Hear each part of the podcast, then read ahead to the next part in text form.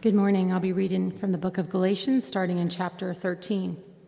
You, my brothers and sisters, were called to be free, but do not use your freedom to indulge the flesh. Rather, serve one another humbly in love. For the entire law is fulfilled in keeping this one command love your neighbor as yourself.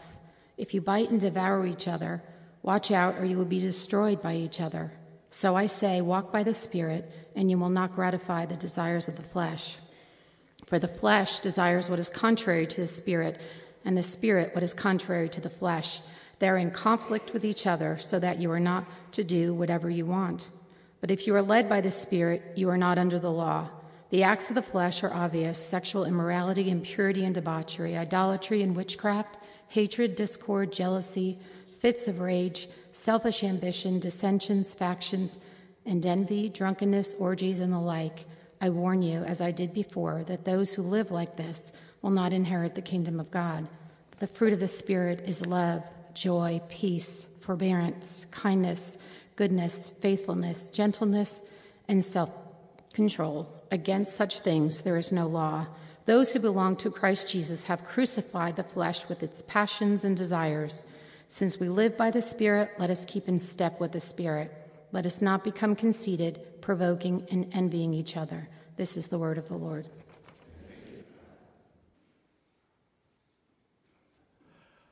Did you ever notice uh, how often great discoveries come out of huge problems? Right?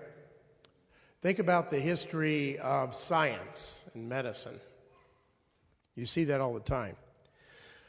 For instance, a huge problem in the uh, history of the world, really, um, was a disease called smallpox. Smallpox was devastating. In this country, European settlers brought it here. It wiped out entire native civilizations. In Europe, it was a devastating plague. In Africa and all over the world.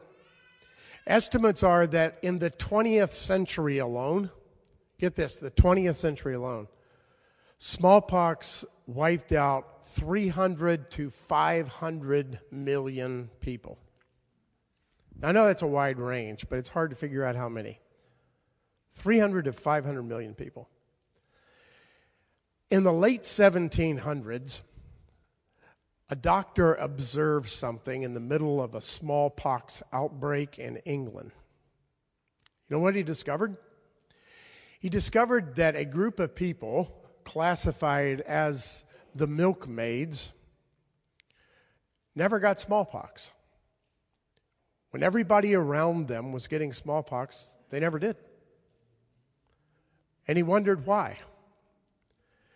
And as he began to observe, he realized that many of these milkmaids had another disease called cowpox. Now, cowpox actually came from the udder of the cow.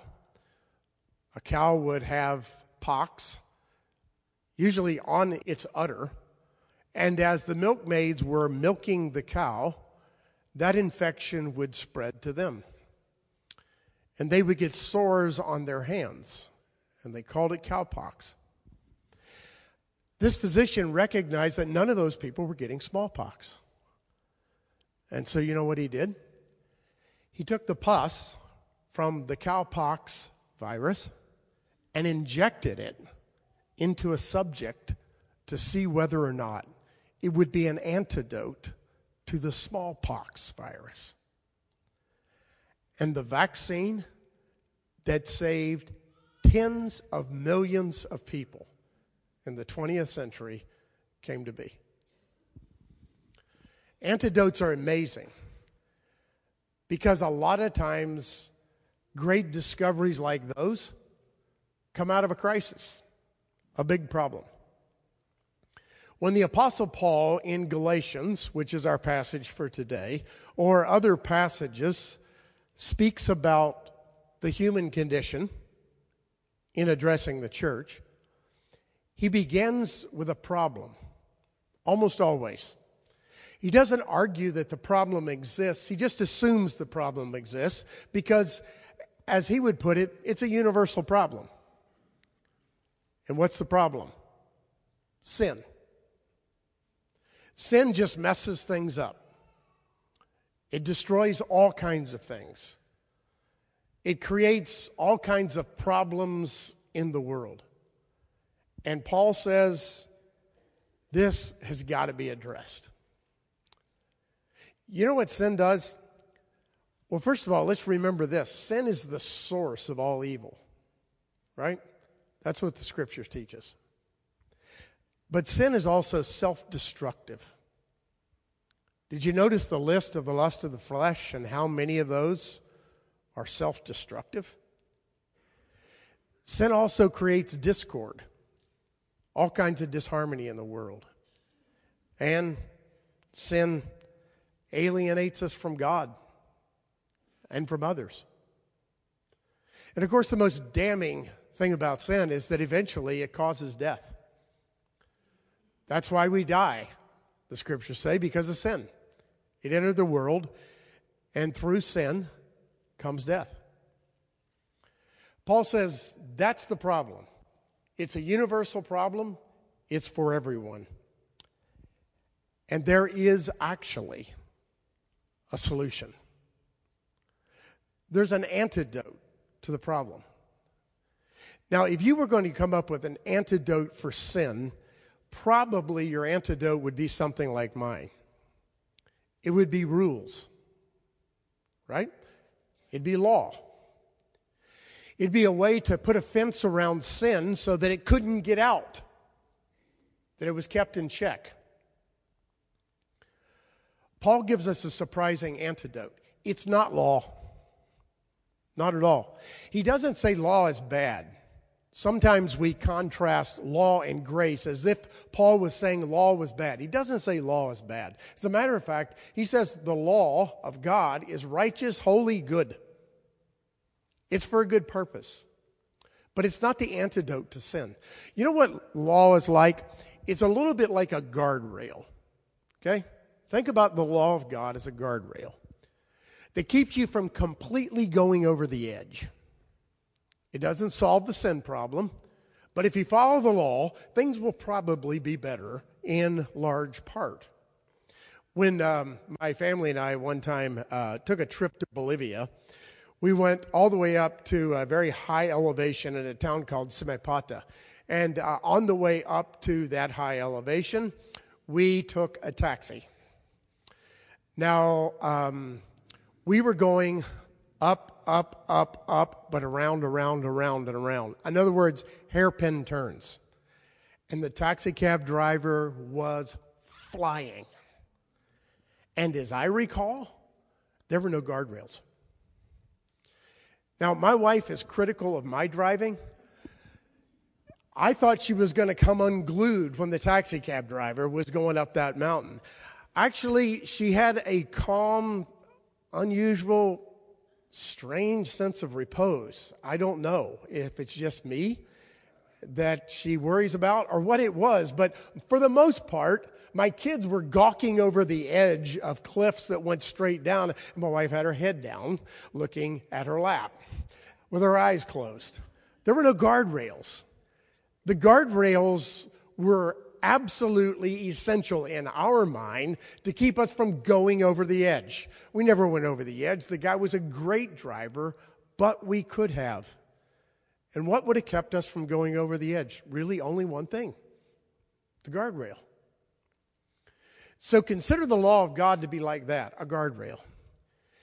The law of God, when followed, keeps society from going over the edge. The law of God, when followed, keeps you from going over the edge. But the law of God, when followed, is not the solution or the antidote for sin. So, what is the antidote for sin? This is where Paul says something remarkable and surprising. He says the antidote for sin is not a set of rules, the antidote for sin is grace. Grace? Yep. That's the antidote for sin. The grace that comes from and through our Lord Jesus Christ. Hmm. I didn't expect that. Well, I did. I, you know, I've read Paul several times. But if I was reading for the first time, I, I wouldn't have expected that. But you know what grace is? This is the way Paul understands grace. Grace is first to receive the forgiveness that comes through Jesus Christ. To recognize that the cross of Jesus Christ is the grace that's been extended to you and everyone else who will receive it. That's first. The second part of grace is to be able, to be able to truly love God. That's grace. Because you can't even love God with a pure heart without grace.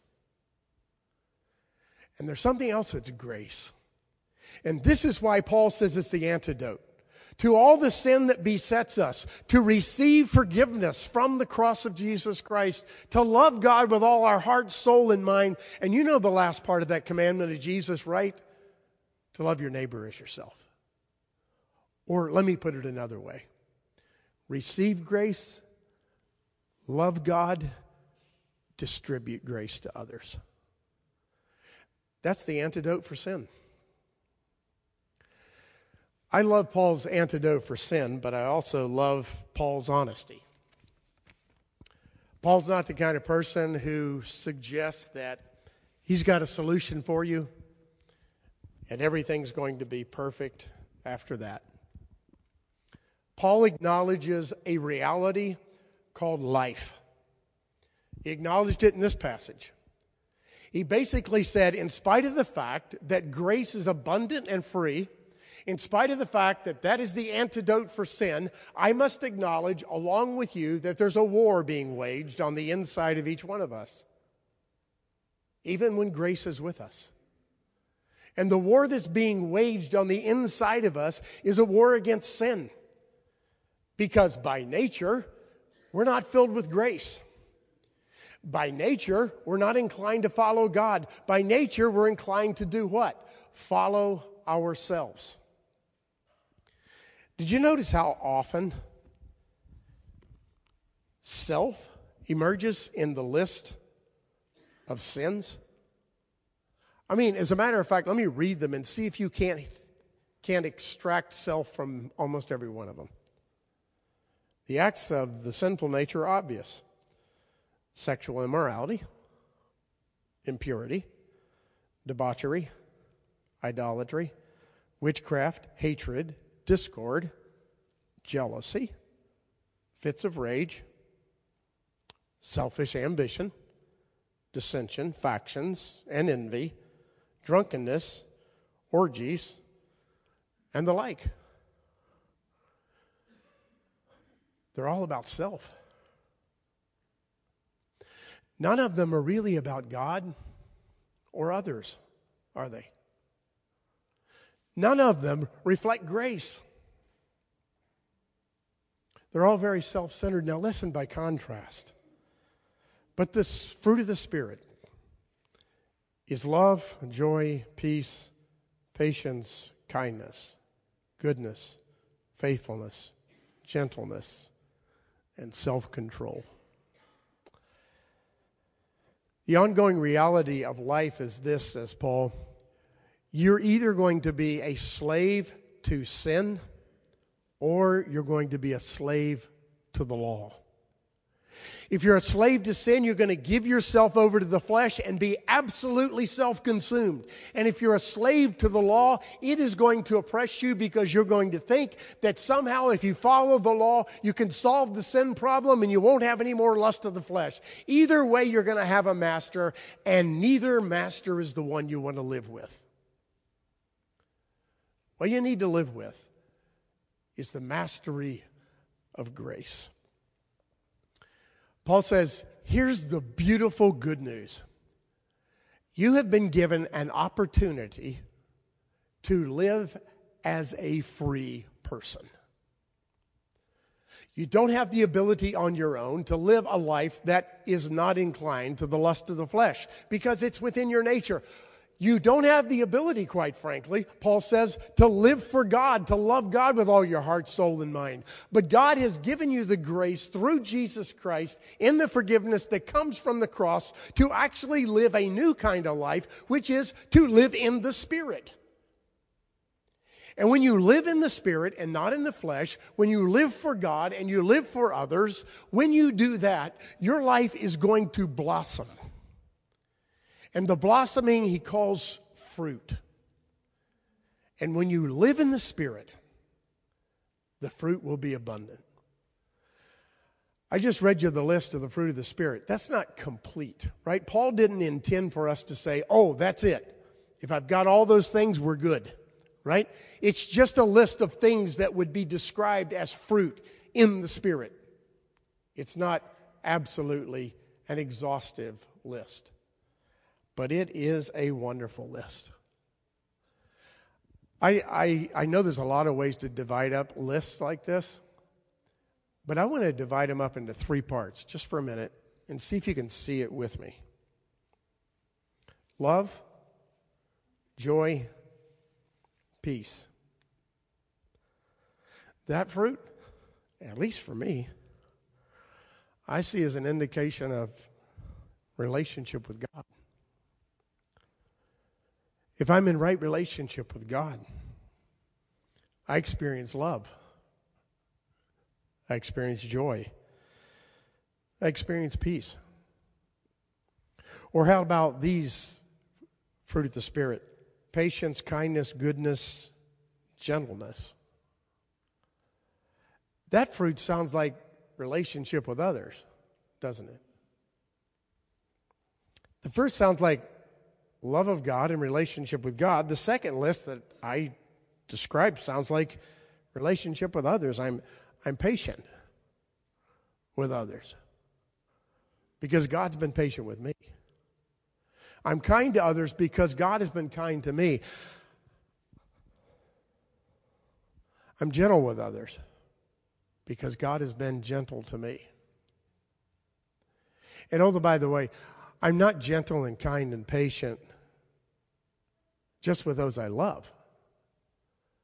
But if the fruit of the Spirit is a part of my life, if I'm following Christ, if I'm living in the Spirit, I'm kind and patient and gentle and full of goodness towards, yes, you guessed it, my enemies. Because Jesus was. So the antidote for sin, it's this I love the way Paul ends this passage. He lists the fruit of the Spirit, and then he says, I've got even more good news for you. There's no law against these things. As a matter of fact, these things are unlimited. In reality, if you enter in these things, you can't do them too much. To put it another way, if you live in these things, you can't go wrong. You can mess up the law big time and it can become an oppressive thing in your life. You can mess up your life by running after the lust of the flesh. But if you run after these things, if you live in the spirit that produces this kind of fruit, you can't do too much of it. And there's no law against it. Nobody's going to say, stop being so kind. Oh, maybe they will. But God won't. When I was a young man, I raised fruit trees. They weren't mine, they were a rich guy's fruit trees, 25 varieties of citrus. And I liked my work. And all summer long, we invested in the trees. We trimmed them, we fertilized them, we watered them. We didn't use any insecticides on them because if you cared for them well, you didn't need that. We nurtured the trees so that around October, tiny little itty bitty green fruit would appear. And the fruit would just keep growing. November was a big anticipation month because they were starting to get orange or yellow, as the case may be. And by the time Christmas came, It was harvest. I, I could have eaten those things all day. And as a matter of fact, I did because there were too many of them. We just pull them off the tree and eat them. You know, not once after investing in those trees, not once did I look at any variety of those 25 different fruit trees and say to myself, man, this year they just bore too much fruit. I wish they'd stop it. I guarantee you, says Paul, if you invest in the life of the Spirit, if you receive the forgiveness of Christ, if you love God with all your heart, soul, and mind, and if you distribute the grace that's been given to you, fruit will blossom in your life. And there'll never be too much of it. It will be unlimited. There's no law against it. This is the way to live. Now, you know what? Hearing that kind of description, you might ask yourself this question Who would choose the first list? Honestly, who chooses that list? Who would choose a list called debauchery and hatred and discord? Why would you choose that? You wouldn't choose that. Not in your best moments. You would say, There's no way I want that list. I want the list called the fruit of the Spirit. Now, I might say to you, you know, that's because you can just see it. That's because it's so obvious to anybody that that first list is not what you want that you choose the second list. Actually, if I were to communicate that, I'd be communicating Paul something that Paul's not communicating. Paul doesn't actually say nobody wants the first list. He actually says a lot of us intuitively do want the first list because it's all about self. We want to self saturate. What Paul says is that you want the second list, and the reason, my friends, the reason, the reason you want the second list is because the Spirit of God is alive in you. That's why you want the second list. And here's even more good news. Because the Spirit of God is alive in you, you've been, been given the grace to produce the second list. And all of it's because of grace. None of it's because of rules. None of it's because of law. None of it's because of your goodness. It's all because of the grace of Jesus Christ. So when you receive that grace every single day, And when you love God with all your heart, soul, and mind, and you distribute the grace you've been given, you're going to be like one of those fruit trees that I used to pick in December. You'll be so laden with love, joy, peace, long suffering, patience, goodness, self control. Why? Because you can't take in too much forgiveness and too much grace. The more you take it in, the more it produces life in you. You know, sometimes we talk about sharing the good news. You know what the greatest good news would be? If people looked at us on the corner of 2nd and High Street and said, Those people are like fruit trees that are full of fruit.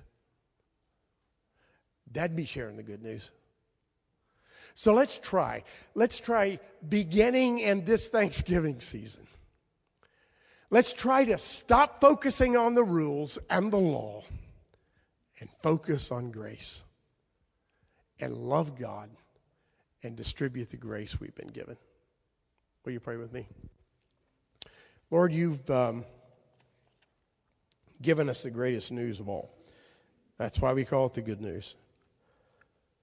The good news that when we were dead in our transgressions and in sins, when we were completely controlled by our sinful nature, you stepped into our lives and you said,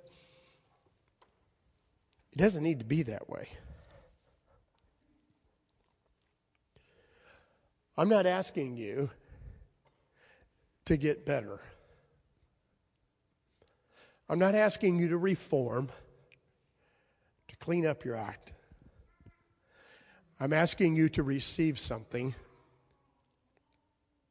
that you can't even give yourself. I'm asking you to receive forgiveness and my grace. And then I just want you to live in such a way that is grateful for the grace you've been given. I want you to love me. How hard is that after I've given you grace? And I want you to love others because you were first loved by me. And if you do that, you say, our life will be a life in the Spirit and it will bear fruit. So we pray, Lord, you will shift our focus because our focus so easily goes back to law.